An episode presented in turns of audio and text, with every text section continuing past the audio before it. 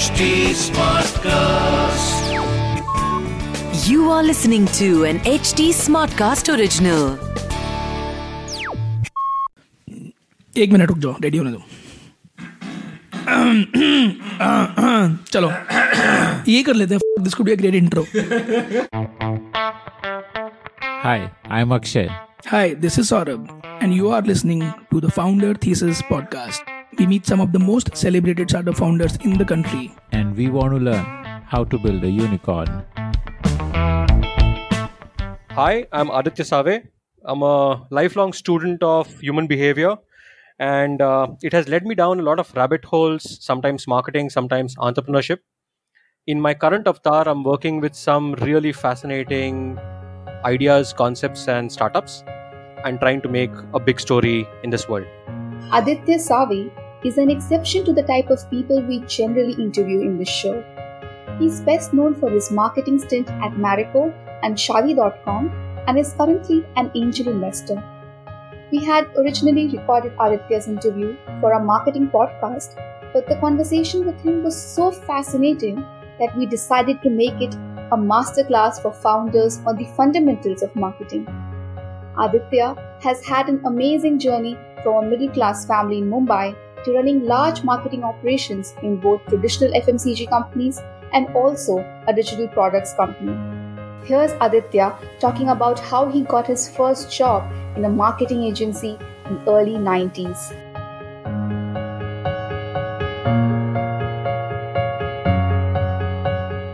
a friend of mine had had appeared for an interview uh, in an office and she said uh, they're still looking for people so if you want you send your resume and i sent him my resume and uh, i got an interview call i went there i think google was very very new to हमको तो google भी नहीं था उस time पे so i didn't know what the company did except for the fact that it was an advertising and um, i still remember the person sitting across from me behind him there was a poster of close up some ad of close up on the on the wall and i and my first thought in the room was what a strange place to put up poster for an ad and he asked me, you know, why do you want to work for us? And I said, you know, someday I want to make a film.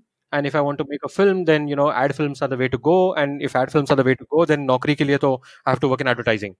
And he said, uh, he said, but we don't do any of those ad films. We don't make ad films here. So, so I just looked at him and like, okay, so what do you guys do? So he said, we are a media company. And I, and, you know, if I have this conversation today with somebody, I'll probably never see the guy again. But I asked him, so what's a media company? And uh, he was nice enough to tell me what a media company does. In those days, there was only one. You know, uh, I was sitting in HTA Fulcrum and doing this, okay. and I was talking to Sandeep Tarkas, and I don't know why I got a call back, and you know, they said come and work for us. So, by all stretch of imagination, that interview shouldn't have gone the way it did, and definitely shouldn't have. I, in fact, I tried to ask Sandy a couple of years later. You know, so what made you choose us? And you know he says i don't remember which one was yours but we really needed people to work for us so, so uh, but yeah so i mean a lot of coincidences things went in my favor um, again fulcrum was an absolutely life changing experience i almost spent five so this was in 2000, uh, your first job. yes this was Fulcrum. first job Okay. and, um, So what was the profile they offered you? What exactly did you do there? so fulcrum was a or it still is a, a unit dedicated for media planning and buying for unilever hindustan unilever H, uh, you know so hll in those days hul today. It was the only one of its kind because in those at that time media had not been consolidated which means that every creative agency still also had a media department right? And uh, hul was the only one which had this separate standalone entity called fulcrum. So Fulcrum was a subsidiary of HUL. It, it's a subsidiary it was a subsidiary of hta which was which then became jwt it was an agency's outfit but it was completely separate from the agency. So for example the creative agency was still in south bombay and we were in dadar right? And we looked at them just the way we looked at every other creative agency. But it was it, it was a magical time. I mean there was a lot of money floating around because it was one of those clients who really wanted to make a difference had the means to do business well in india. Business was booming lots of great brands to work on lots of latitude to do stuff you know. So um, my batch we were i think about 12 or 13 management trainees in the batch. And from day one we were pretty much allowed to do whatever we wanted to do. You know we were equals in in that place. And one of the things that I, that struck me a few years after that was that, you know, till you start your first job, you don't really know how you will be at work because as a student you know you became a student before you realized it right? So but can you work? Can you be a worker? You know can you be an employee? Pata nahi hota hai okay? And it is only when you end up in your first job that you realize you know is this something you want to do? Uh, is this something you can do?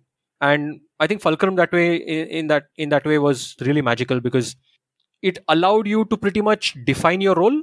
It allowed you to figure out what is good and chase it on your own. So my profile was that I was a buyer, uh, I was a media buyer, and I had to work with Doordarshan centers around the country. That was my first portfolio, but it it was complete freedom. I mean, I ran my own shop, uh, I ran my own portfolio.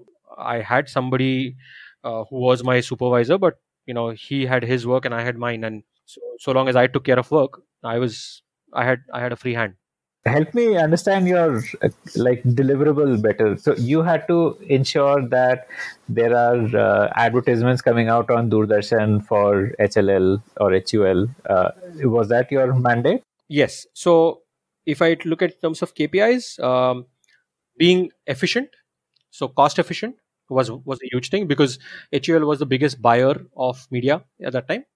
Uh, and so there was certain efficiency that was expected. That was one uh, the second thing was how well can you marry a brand to the given opportunity. So trying to marry advertising to content is something we did in those days. Um, you know, we didn't realize it till till people started writing about it ten years later. But it was something that we were trying to do as much as we could. You know, so look at what the content is. Try and figure out how do you map the right kind of advertising to it. Uh, how do you create opportunities for advertising that take the brand content that takes the brand message forward so branded content was something we worked on long before. Again, it was crafted as a as a buzzword. Give me some examples also. So, for example, uh, Fair and Lovely used to be a big brand, and Fair and Lovely had a certain tonality to it. The new advertising campaign had a, a certain proposition, and because I was working with Doordarshan, and Doordarshan has a lot of norms on what content it will and it will not allow, it was left to me to figure out how to marry the right kind of content to the advertising right? So for example if the theme was about beauty at night or midnight beauty or you know beautiful like the moon for example then i would seek out as many programs as possible which had references to you know moonlit romantic conversations moonlit beauty all of those things and try and slot them together around each other. Largely working within the constraints of what doordarshan allowed its producers to do but also trying to understand how to make sure that that stood out for you as compared to other other uh, competitors or marketeers? So you would have conversations with the show producers uh, of all the various shows to figure out which show would marry well with what advertisement. At one point of time i was managing i think 19 different doordarshan centers and those were the i didn't have a mobile phone then no, uh, could you help me understand what you mean by managing 19 centers? What I, I, I mean, I'm not from the industry, so I'm not able to. So Doordarshan. Uh, so let's take Doordarshan. Let's take the private channels. Uh, a Star Plus uh, essentially tells the producer, "Come and sell me your content. I will pay you per episode. I will air it. I will sell the advertising, and I will make the money." Okay. So the risk is mine, and the upside is also mine. Okay. Doordarshan followed a different model. Doordarshan said, "We will give you a slot. You will pay me a slot fee, and then, and in return for a slot fee, I will give you certain advertising time allowed within your program. You go sell that advertising time outside to advertisers and make your money, right?" So Doordarshan was safeguarded in terms, and it was capped in terms of what it could do, but the uh, producer had an incentive. If the producer's program did well he would obviously make more money by selling at higher advertising rates outside. Right? So that was the model. And uh, so there is a there is doordarshan 1 which today you know doordarshan 1 and doordarshan 2 that uh, which are national feeds. And then every state had a feed. Right? So uh, Marathi Doordarshan DD10 used to operate from Bombay. There was one from Patna, there was one from Gujarat, there was one from Kannada, Tamil, Tamil Telugu, every language. So I was working with 19 of the state uh, Doordarshan centers and the national feed. And uh, because I was almost, I think, at, at one point of time, I was the only one working on Doordarshan in the office. A lot of people wouldn't even understand how Doordarshan worked because everybody was getting very used to the satellite way of working. right so what feed comes when what feed gets cut when if i'm watching tv when will i switch from a national feed to a local feed so when do you air in you know local language advertising versus national advertising? When do you do local promotion versus nat- uh, you know vernacular promotion versus national promotion? All of that. And the other thing was because of the volume that i held a lot of producers actually wanted to talk to me right? So every producer realized that if they could get uh, our advertising on board they would at least be safeguarded in their revenue. So like i was saying it was before mobile and i think we had two two lines on the switchboard. One line was almost always full with calls for me because i was 70 different producers. And most of the other guys were dealing with the channels. And um, so over time i realized uh, i could remember everybody's phone number everybody's fax number. I, I knew the landlines and their mobile numbers and i could recognize voices on the phone. So the way somebody said hello i knew which of my 70 producers was calling Hmm. So your experience in MBA days of those projects with different people would have contributed in making you effective here, I guess. Uh, yeah. So I think of people as individuals, uh, even if they are part of a collective. Uh, so I mentally I'm able to map similarities and differences separately. So I I tend to notice uniqueness in a person specifically.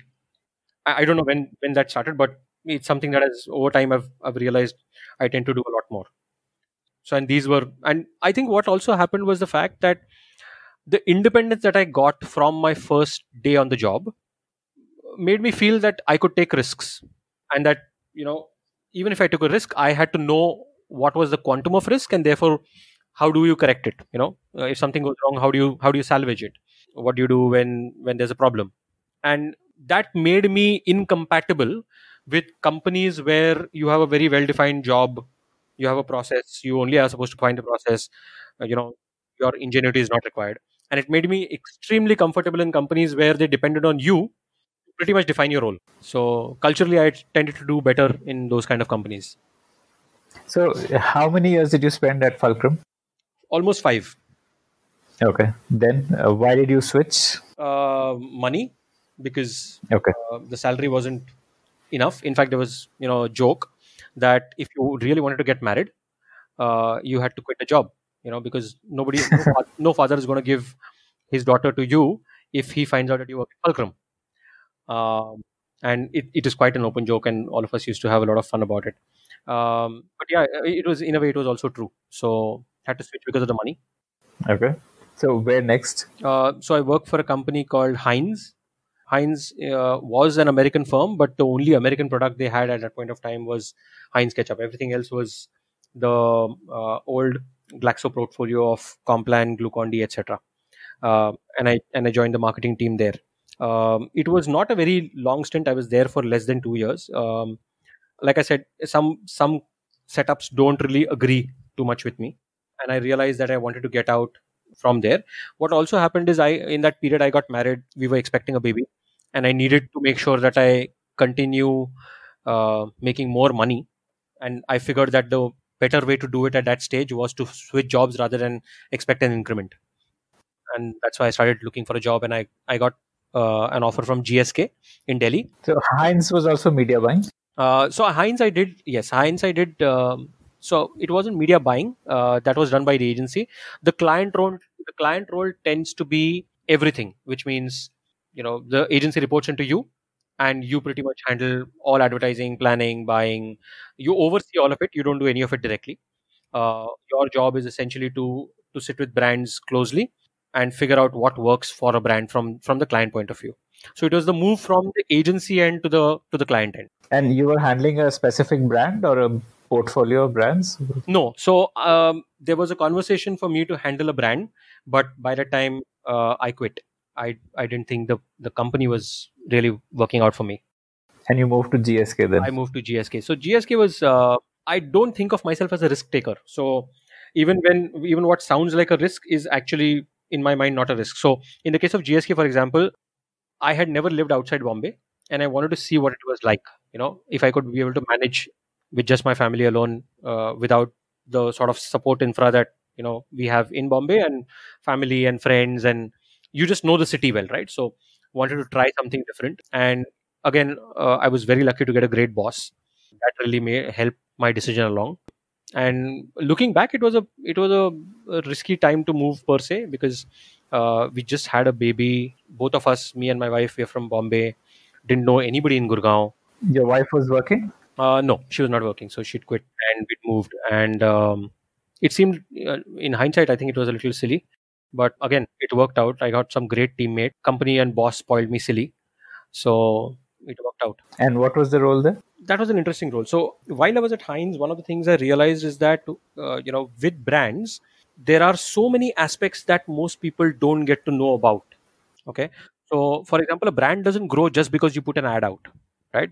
Although that's how a marketer wants to believe it. So the role that R and D plays, the role that supply chain plays, the role that you know uh, comp- competition plays, uh, the role that your CFO plays in in the company doing well, in the brand doing well.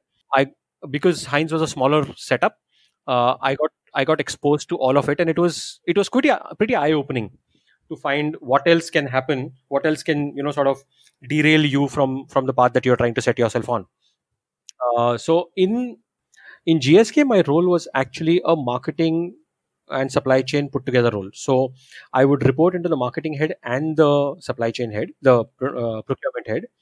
My job was to make sure that we were able to get the best value for our brands while making sure. So uh, think of um, think of an extension of what uh, the Fulcrum role was in terms of figuring out what brand values to propagate, what advertising content, what non-advertising content, uh, what to do on mass media, what to do on digital, very very nascent digital at that stage, and how do you bring efficiency into this such that small brands can actually ride on big ones. Those were the contours of what I was trying to do. And GSK, um, so I work for GSK Consumer, but the parent organization was a pharma company, is a pharma company, and in fact, GSK Consumer was just sold last year to Hindustan Unilever. So processes were all set up from the pharma end which means you were very very straight jacketed processes. You couldn't take risks on stuff uh, all kinds of uh, constraints put in all of that.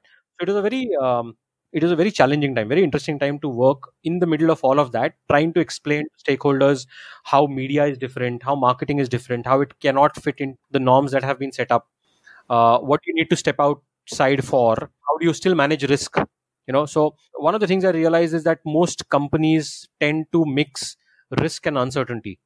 And uh, one thing i find in my current life is that most entrepreneurs instinctively understand the difference between risk and uncertainty right?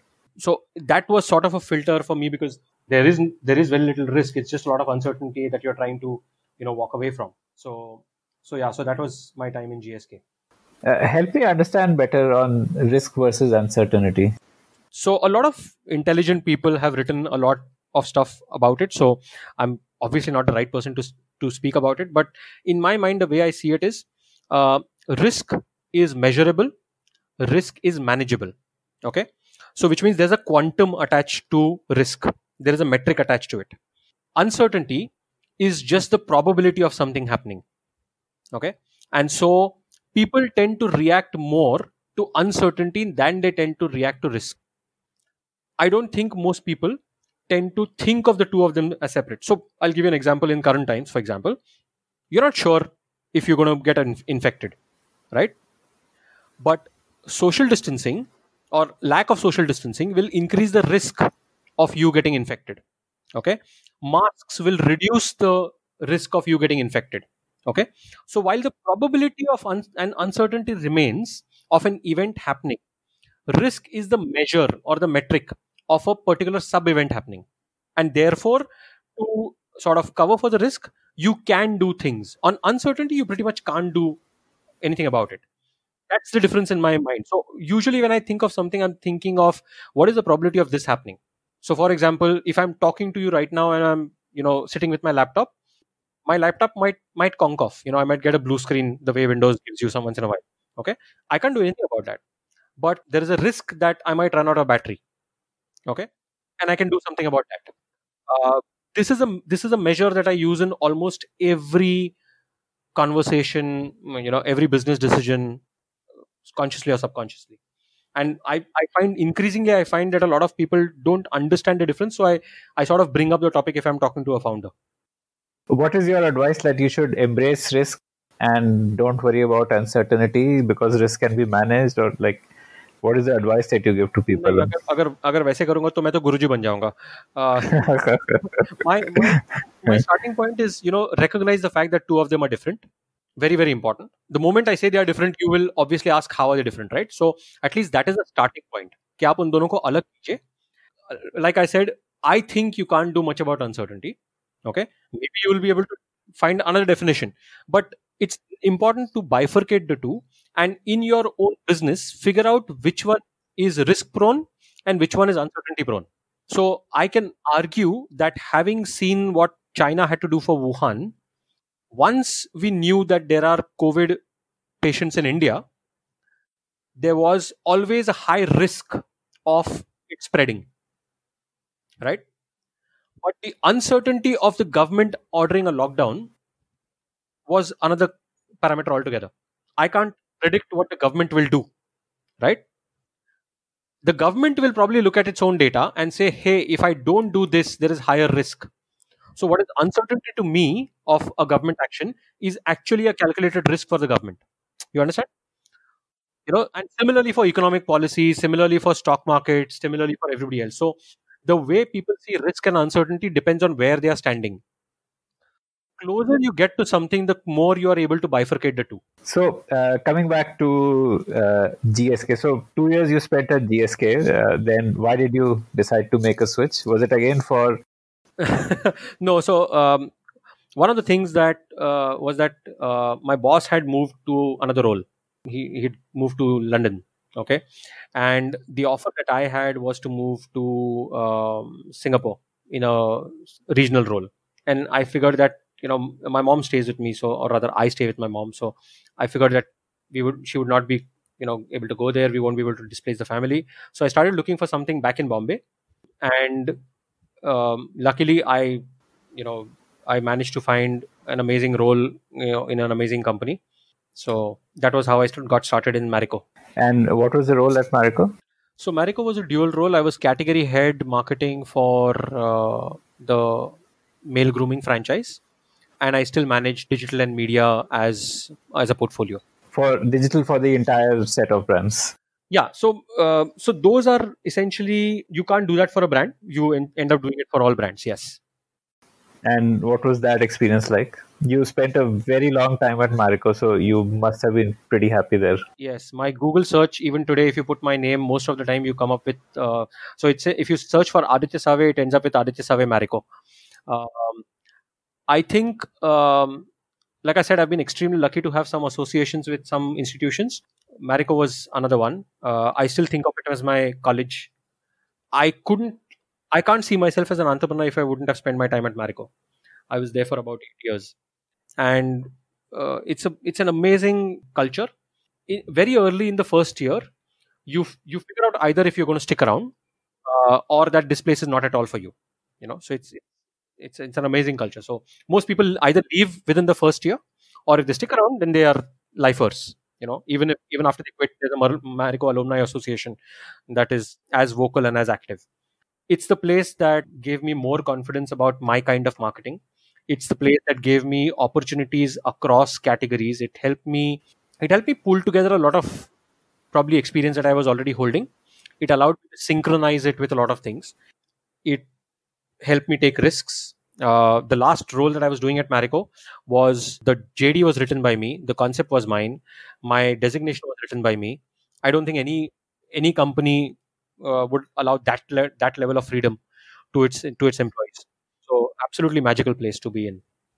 What was the thesis you formed at Marico? You, you said that it helped you do your kind of marketing. So, what is your kind of marketing? What is the thesis that you have around that? Like, what is marketing? So, um, if you remember, I was telling you about you know 1993 and then 2000, right? So by 2008, 2008 is when I joined Marico, okay, and 2008 was also the world crisis, the financial crisis.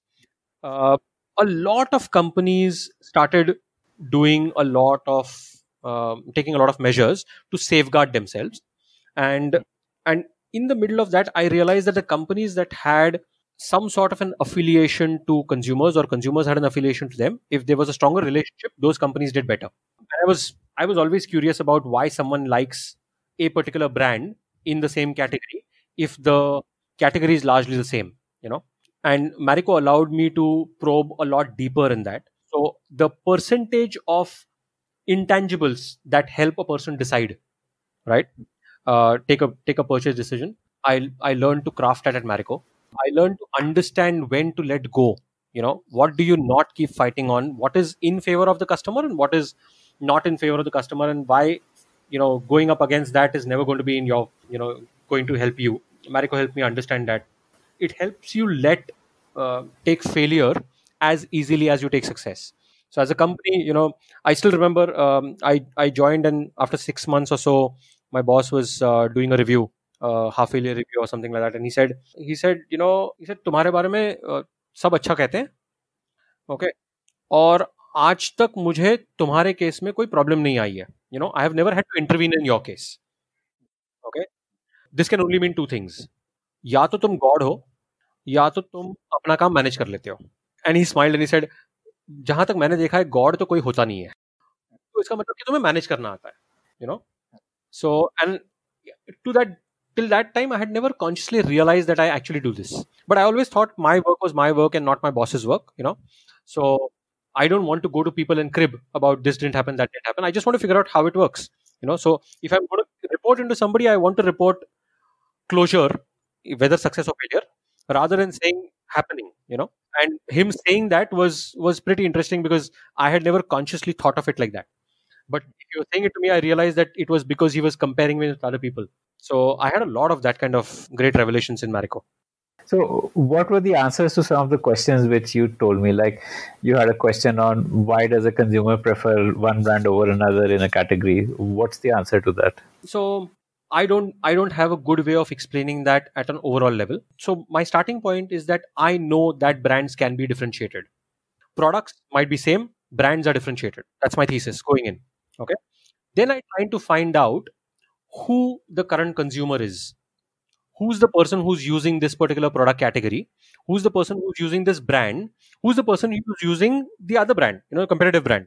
And using sort of a tripod of these three i try to build up some sort of initial concepts propositions of my own uh, some hypothesis around what will make the person lean more towards you and away from some other brand.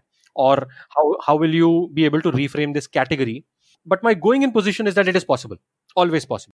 Give me like a like a case study example of figuring out why a consumer prefers one brand over another. I mean, if you can share something from maybe the Marico brands or something where you understood, formed a hypothesis and tested it out, and okay i'll take i'll take a you know ios versus android right? So iphones versus everybody else in the world. Everybody now knows that iphones have features which android had last year right? And yet and these are some of the smartest people. They earn well. They're well read you know they're not living under a rock right? And yet they prefer the iphone okay and when you ask them why they give you 20 reasons why okay? 15 of them are about performance of some sort or the other okay? And if you had to logically argue with them be able to say that that performance already exists in android either exists or has been bettered by android right? But what you have to understand is that that consumer is not giving you the reason. That consumer is presenting a reason to be able to justify the decision he's already taken. And i don't think that's new either. But just to be able to see this play out you know when everybody in the world knows that you're justifying your own decision to continue to be able to do that to your own brand you know keep having a, a fan base of that sort is fascinating. So i take two things away from it. One is the fact that it is possible to disproportionately color consumers opinion about yourself. Okay? As a starting point i like that. And second it is not about what the product does. It is what how the product is experienced so those are two those two are my usual starting points and this you know if you look at it applies both to physical products which i used to be a part of and now digital products so it's not constrained by the physical world so to speak So, did uh, the Marico brands uh, overall, like you know, uh, all of them did well under you, or were there some problem brands which you could not figure out, and some brands where you figured out and cracked that? I had spectacular failures, yeah. And you know thappad lagte to it's very sobering. Like for example you know i'm talking about male grooming in 2008 okay? There was no category other than us okay? Nobody really had i mean there were a few uh, imported brands that you would see but other than that there was nothing. And the whole the hurdle you had to cross was getting indian men to behave differently okay? Adopt a new habit of you know hair gel and uh, hair creams in their hair etc of grooming अभी तो फिर भी मतलब metrosexual के नाम पे काफ़ी कुछ चल जाता है। But at that point of time you were thinking about how to build a habit and we did a lot to the product to try and you know India is a very humid country people spend a lot of time outside you know if your hair if you have some product in your hair it can become sticky you might sweat there might be dirt in it it might attract dirt all of those happen and we try to do a lot with that product to try and make it easier for people. And then i then i figured that while all of this existed all of these issues existed in terms of opening up the category format you know being able to break a glass ceiling exactly the same problems existed with oil. But indian men had a reason for using it right? So there was something in their makeup in their mental makeup that made them differentiate between formats for the same brand and sort of justify their behavior with some reasons the same thing as what i i gave you the same example in the case of iphone i mean at one point of time i just gave up and i said if people prefer something then you know we should be selling more of that and we double down on the oil format rather than on the creams format But could you figure out why uh, men were okay with oil with all those problems, but not with uh, gel? Oh yeah. So part of it is uh, got to do with the chemistry of hair. Uh, part of it has to do with the reg- with the regimen that people have in their mornings. Um, I don't want to go into details of that, but essentially it was. Uh, I realized that the real fight was against habits that consumers already had, and I was too small as a category to be able to impact it, both in terms of uh, consumer communication and in terms of the sheer amount of money required to be able to transform it. You know, so I, at that point of time, for example, the other company that was trying to change behavior was Kellogg's. You know, and they were trying to introduce Indians to cold breakfast in those days, right? And do what you might, you know, you can watch all the English films you want, but you will not want a cold. You wouldn't want cornflakes in cold milk, and that had a very sobering impact on what I was trying to do. So it just made practical sense to say let's not try and change consumer behavior towards us let's try and build on what the consumer existing habit is because it just makes more business sense right now So, in general, would you say it's best not to bet uh, that you will get to change consumer behavior for any uh, startup or any company looking to launch products? i think marketing is not an ego trip you know. Marketing is about enjoying the challenge and accepting when you succeed and accepting when you fail. In either case you only played a part. Your consumer did most of the work you know. So if people have to change their mindset people have to change their usage they have changed it tumne bahut zyada nahi kiya. Okay? That's the way i look at it. So there was this uh, company called viber which had a chat application and there was whatsapp right? Whatsapp did well viber didn't right? If i look at feature to feature in those days they were almost identical. Viber actually did really well in i think japan and korea. Whatsapp didn't. Whatsapp did extremely well in india and those didn't. So what you need to do as a marketer is you need to uh, if you don't bring your ego into the picture it is possible for you to learn from your consumer. That's your biggest source of learning. Actually, in any profession for that matter. I mean, forget marketing. I think business depends on how much you can understand what is happening, right?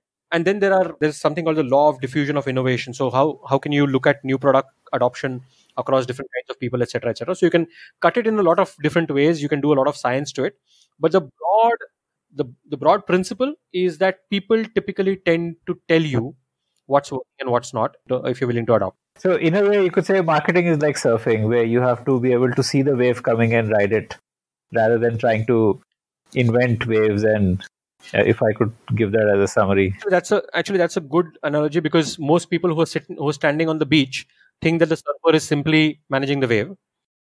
The surfer himself thinks he's doing a lot. So yeah, in a way, it's it's the, it's the right uh, example to give. So uh, coming back to Marico, so uh, you spent a fairly long time. Then what next? Why did you decide to leave Marico? So I think Marico leaving Marico was the toughest decision because by the time I left, I was handling a portfolio which helped me spread digital from to to different countries. I mean, from Asia and Africa, we had about eight or ten different hubs, and we were in about I think twenty different countries. And it was a fairly exciting role. It was something I had dreamed up of. I had seen it as a need within the firm, so I was doing that. Uh, but I realized that as an FMCG company, it would always lag behind in digital, and I was very clear that digital will change the world. So it was a bet more on myself than on the company, saying I want to be in a category or in a place where I can do this full time, and it really matters to the company itself. So FMCG's companies, the business model is fairly set, the distribution model is fairly set, and so in that sense, whatever you do will only have a ten percent, fifteen percent impact on the company. I wanted to see if I can impact the the life cycle of a firm if it if it matters, and that's that was the reason. So so that's the reason why I decided to move out of Marico. I actually was planning to go abroad and study. I was looking courses on Harvard and Stanford on digital, and just as I was doing that, I got an offer from Shaadi.com. And my first thought was, you know, here I am trying to pay a fee to learn something which these people are willing to pay me for. It seemed like it seemed like a no-brainer to uh, to get into uh, the category. That's how I made a switch. So, uh, tell me about uh, your stint at Shaadi.com. So Sh- Shaadi was um, it was a short but very different experience. Um, firstly, I didn't realize how much I was seeped in product marketing. You know, uh, so working in a company where there was no physical product, it was quite a it, it changed a lot of my assumptions. I mean, I think the first three months I was really struggling because all my thinking was oriented towards marketing for products or categories or brands which had a physical presence of some sort right so for example you know how do you test with consumers okay so my natural thing was to do research okay तो उसका timeline अलग होता था। फिर how do you how do you change a feature you know like if people don't like something how do you figure out what they don't like how do you change it how do you test it every single aspect of every single part of marketing i got to learn all over again at uh, shaadi. And um, in my in my previous stint at marico we had done some really good work on using word of mouth using mobile marketing digital marketing uh, on uh, some on growing brands and some on actually uh, launching brands and if i wouldn't have had that experience i probably would have thought कि यार ये मेरे से नहीं होगा so it was also the first time that i had a creative team in house so which you know typically uh, fmcg में you have a creative agency right so आप जो भी कर, कहते हो वो आप एजेंसी को समझाओगे ब्रीफ करोगे, वो समझेंगे, वो कुछ बनाएँगे, वो भेजेंगे, फिर आप रियलाइज़ करोगे कि यार, तूने तो समझा ही नहीं कि मैं क्या कह रहा था। फिर से कहानी शुरू होगी। Whereas here you had creative team so the visual rendition of what you are thinking about happens right outside your door so the pace of work the scale of work you know we had a team sitting in Bombay and we had a team in London and between the two we were able to manage marketing in about hundred and eighty countries you know. So it was it's it extremely mind opening you know how do you think about product flows? How do you think about which feature should go in first? Uh, how do you get because you can now see every part of the consumer journey how do you pull the data together to understand what it means? How do you create cohorts? You know? So um, you know the concept of आज हम ये करेंगे और कल इसको test करेंगे और परसों कंज्यूमर के पास जाएँगे doesn't exist in digital okay because you can do all of that in one day firstly second thing is there is no such thing as पहले दिन हम उसको ये कम्युनिकेशन दिखाएँगे सेकेंड डे उसको हम ये कम्युनिकेशन दिखाएँगे. Because the concept of a day doesn't exist you know and and those are constraint that you realise have been put in by the physical world on you so if you have an app as your business a consumer can open that app 17 times in the same day. And each one is a new consumer journey for the same consumer. So how you define cohorts sometimes ends up defining uh, sometimes sometimes ends up uh, influencing how much success you see right? So even consumer definition by itself needs to change.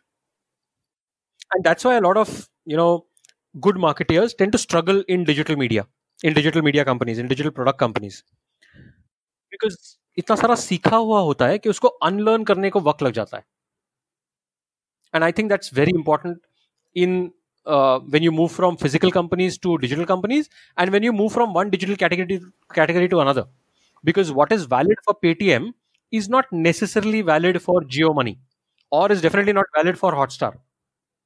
What works for Star Plus doesn't work for Hotstar, and what works for Hotstar doesn't necessarily work for Prime Video.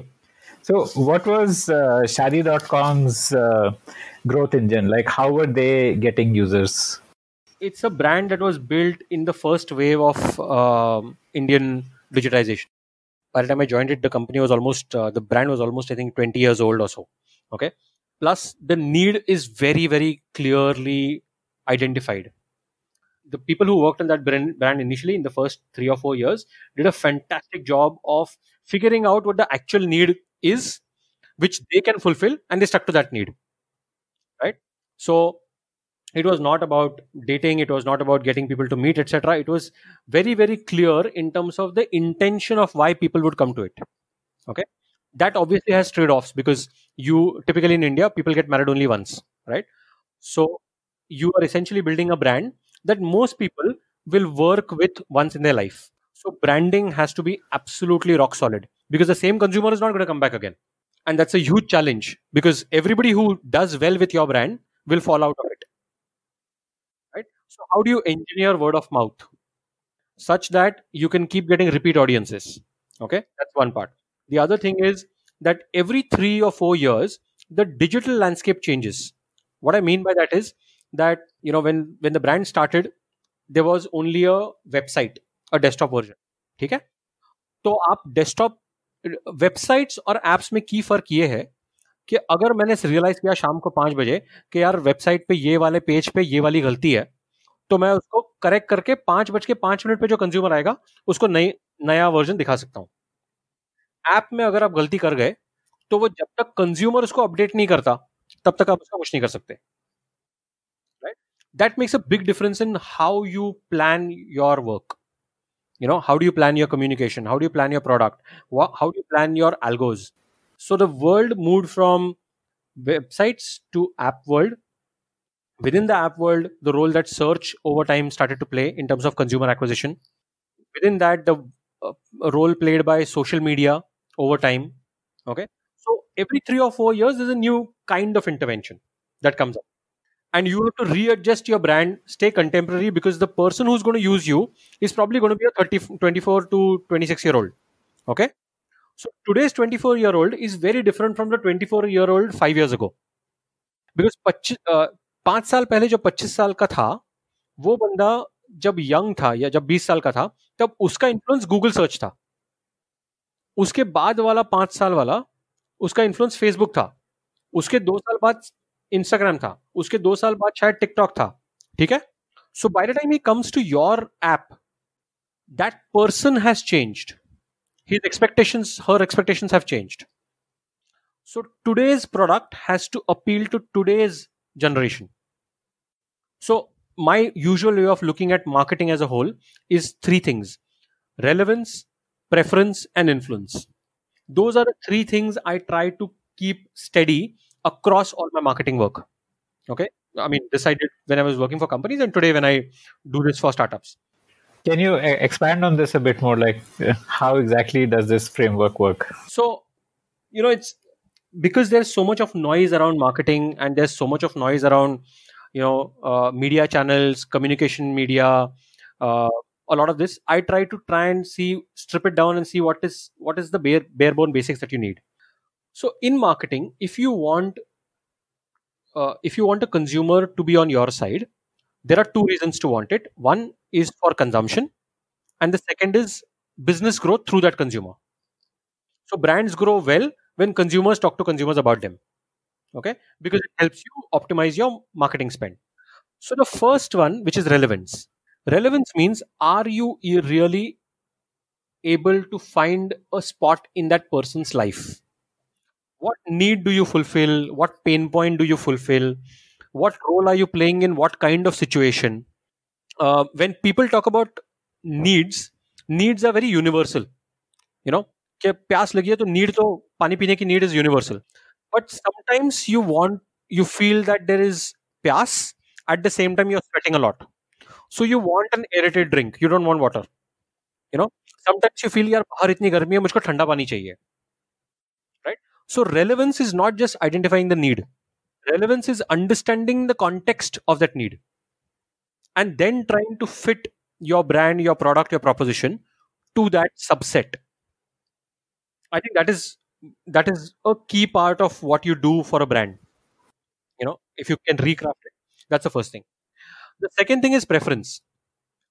I think of preference as monopolistic interest कि मेरा consumer मेरे brand को अलग ब्र- अ, बाकी brand से अलग समझेगा you know iPhone versus all the other phones they just don't think it is comparable not apple the consumer so preference is something that the consumer affords to you and so what in your 4 p's allows you to become preferred by your consumer parachute for example there are probably 50 other brands that have almost the same product Right. Right. Yeah, the product is super generic. It's just coconut oil.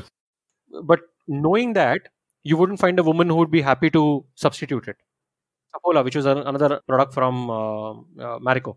Similar, you know, understanding with its consumers. So consumers prefer you over everybody else. Some part of that is branding uh, because it also sort of projects who the consumer is, etc., etc. But those are ways to build it. The final impact is that you should look like a category of one for your consumer.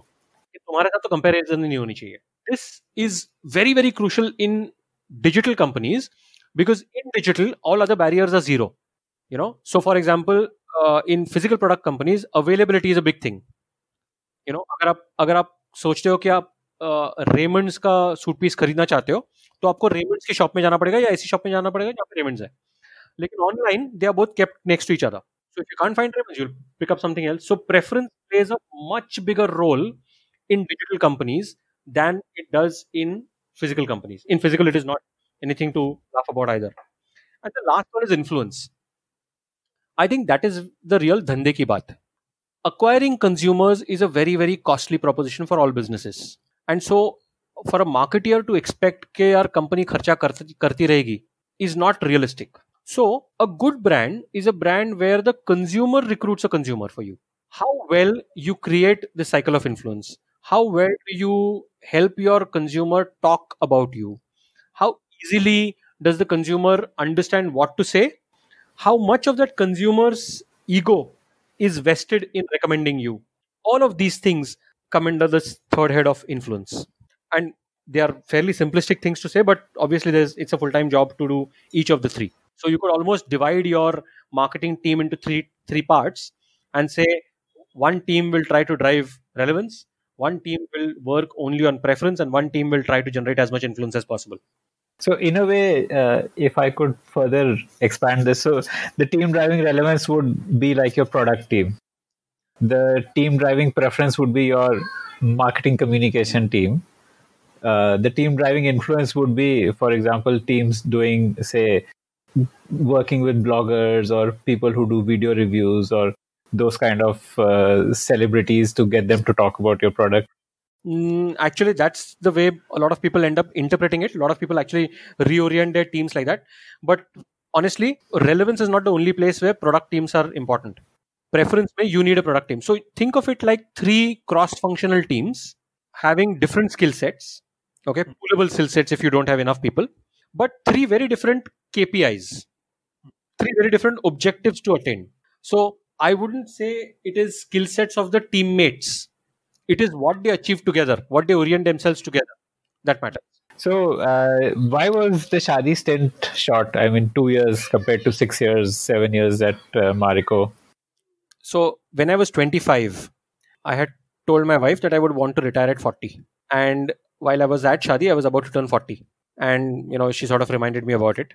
And I said, नहीं नहीं यार पाँच साल और करूँगा फिर उसके बाद you know and by the time i was already working with startups you know so my weekdays were full in office and my weekends were full with with startup companies and she was like you know the amount of work you're putting in doesn't make sense or so rethink it and i said you know at the end of the day i think it was it was more a decision that we just took saying okay i will retire from active work life Okay. And does your wife work now? Uh, what, what does she do? Uh, she has a uh, company of her own. She has a health food brand of her own. Ah, okay. Okay. So घर में भी entrepreneur है. um, but it was um, it was a I think it was a joint call. We, we took a couple of weeks to think about it, and explaining it is still difficult to people because a lot of my friends are my age, and a few of them resent the fact that you know pagal hai kya? It's too early. But I thought it was. I, I in hindsight, I think it, it worked out really well for me. It gave me more time to do what I wanted to do, and you know, and the choice making has really worked out. Essentially, the decision you took was to not be in a job and instead uh, be an angel investor or be a mentor to start. What, what exactly did you decide to so do? I started. I had started investing when I was in Marico, um, and Marico in that sense is extremely encouraging to doing whatever you want to do in life. You know, so I had a I had a written uh, uh, approval from my CMD to invest outside if I wanted to, so long as it didn't you know conflict with any of Marico's interests. And that so what I realized is that my thinking was very very jaded in Marico, and working with startups allowed me to sort of open up some of those assumptions all over again. And the more I did it, the more I realized that I enjoyed it, that nothing that I thought was a given is a given. And so I started wanting more of it. And giving up a job allowed me more time to do this. To do what? What is this? Like be an angel investor? What do you call yourself now? I'm a repairman. I I repair businesses. Okay. Uh, so most of the people who approach me are people who who have tried to do something of their own and have got stuck somewhere. And i work with them on repairing that business. I invest some of my own money. We have a company where we help startups strategy market access and funding. But the broad thing that i think about is happiness comes from solving problems. So whatever helps me solve problems i'm makes me happy. So i want to spend more time on it. I want to try and give as much time to it allocate as much time to it as i can Can you uh, like share publicly some repair jobs that you have done? so uh, actually I, I won't do that because uh, you could use hypothetical situations. There's a very famous investor called mohnish pabrai okay and i think he said this or or one of the other investors said this he said you know every time i talk about my investments i convince myself that i was right you know and that's and that's not a good thing because someday, someday you're going to be wrong about them right? So so so i and when i read it i was like shit i do that myself. So i from that day i stopped taking proper nouns because genuinely speaking um, so i've i've been interested in equity investing since 2003 i'm a, a buffett and charlie munger fan. I've there's a book called the little black uh, the little book of building wealth by joel greenblatt i think is outstanding. And so my introduction to understanding business came from the point of view of figuring out what is real value right? So marketing in my mind is a subset of building that value the process of building that value. And, and so uh, value investing or investing per se is a way of participating in increasing the value of that company of that firm and then by association some of it falls up in your lap right? So my intention was not to do value investing or to do angel investing or whatever. My intention was to just give myself more time to do the things i enjoyed and i believed at that time that if i do this over time mm, i'll get some returns. You know some of it will work out in my favor. So it was just it, the decision was to reallocate my day towards things that i wanted to spend time with and like i said i enjoy uh, so i enjoy talking to people. I enjoy understanding people's problems. A lot of times people's problems and business problems you know collide into each other. You know the founder's problem is the business car problem. So i figured and while i was in marico i was actively mentoring companies um, uh, startup founders. Uh, so i just started doing a lot more of that. And so yeah so i have, i have a portfolio where i, I have diverse interests in uh, in design houses in food companies in uh, a travel in, uh, company in healthcare in entertainment the business fundas remain the same what you need to repair remains the same so you essentially work with B2C companies largely? Uh, no, I have worked with B2B companies as well. But even when you're working with a B2B company, the the second B is the customer, right? So in my mind, it is always consumer decision making that defines all of this. So even in the B2B situation, I'm trying to understand what that consumer is thinking. And what would make you interested to uh, kind of invest in a company and become a mentor for them? Like, w- what is your shortlisting criteria? Because a lot of people would approach you, but you would take it ahead with a few. So, so I think of it as the horse and the jockey, right? The business is the horse, the founder is the jockey. Okay. And early on, I realized that I was betting a lot more on the jockey, the person, the founder. Uh, and over time, I've realized it is more and more the horse. So if you want to run a horse race, the horse is much more important than the jockey. So define horse. Would that mean the, the market opportunity, or would that mean the the business plan? What how that business is placed today to take advantage of a market opportunity and what if change the business? Can it be still possible to run faster or you know do well?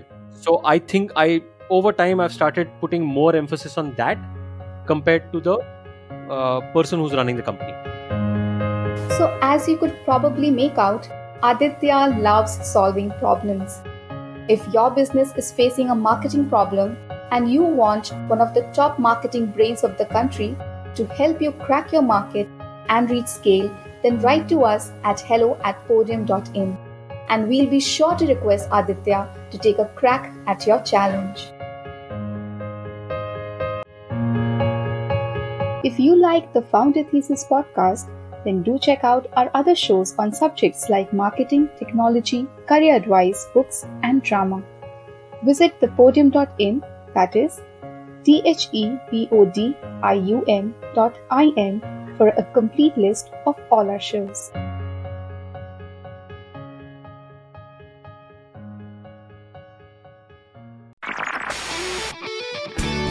This was an HT Smartcast original. HT Smartcast. Log on to htsmartcast.com to listen to more such podcasts.